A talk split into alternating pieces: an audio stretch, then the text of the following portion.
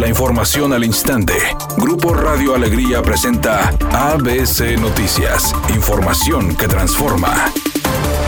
El secretario de Salud en el Estado, Manuel de la O, informó que el segundo municipio metropolitano en continuar con la campaña de vacunación anti-COVID será Escobedo. Y sin dar detalles de la fecha ni en los lugares donde se realizará, señaló que estarán trabajando en la estrategia con las autoridades de la federación.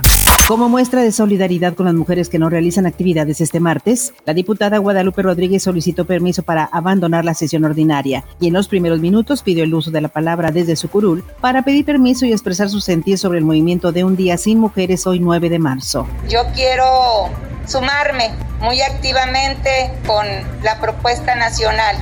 En mi persona solicito esta directiva consideren mi ausencia el día de hoy sin menoscabo a ninguna situación de ningún carácter que me vaya a afectar. Yo me uno a la causa de las mujeres que están luchando en el país contra la violencia de género presidente López Obrador celebró que la policía no haya caído en la provocación de los grupos radicales que vandalizaron ayer en Palacio Nacional, monumento a la revolución, comercios y edificios públicos. Principalmente destacó el heroico papel de las mujeres policía. No cayeron en la provocación te puedo decir que fueron agredidas y no se agredió a manifestantes. Fue evidente que querían vandalizar el Palacio Nacional.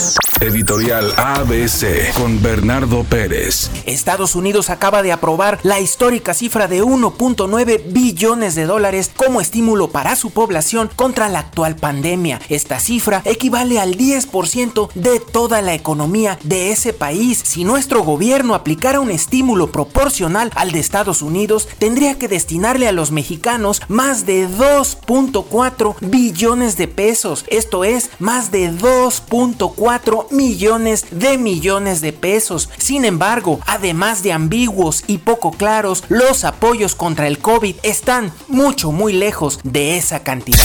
Las novedades y la actividad en este off-season de la NFL continúan día a día. Ahora se dio a conocer que los bucaneros de Tampa Bay protegerán al receptor Chris Goodwin al colocarle la etiqueta de jugador franquicia. Todo esto indica que los campeones pudieran perder en la agencia libre a los defensivos Lavonta David y Shaq Barrett. Por otra parte, los Osos de Chicago protegieron al receptor Allen Robinson, también colocándole la etiqueta de jugador franquicia.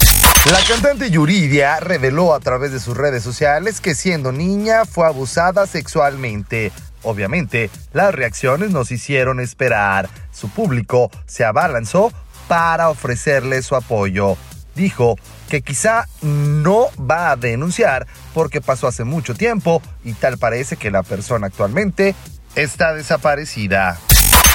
En estos momentos se registra un accidente en la avenida Gonzalitos en la circulación de sur a norte a la altura de la avenida Fleteros en el municipio de Monterrey. No se reportan lesionados. Asimismo se reporta otro choque en la avenida República Mexicana en su cruce con Juan Pablo II en el municipio de San Nicolás. Mientras tanto en Escobedo se registra un accidente en la avenida Concordia en su cruce con López Portillo. Maneje con precaución. La velocidad estimada de avance es de 30 kilómetros por hora. Sea paciente y recuerde siempre utilizar su cinturón de seguridad y no se distraiga con su celular mientras conduce que tenga una excelente tarde. Es una tarde con cielo parcialmente nublado. Se espera una temperatura mínima que oscilará en los 22 grados. Para mañana miércoles 10 de marzo se pronostica un día con presencia de nubosidad. Una temperatura máxima de 30 grados y una mínima de 14. La actual en el centro de Monterrey 28 grados. ABC Noticias. Información que transforma.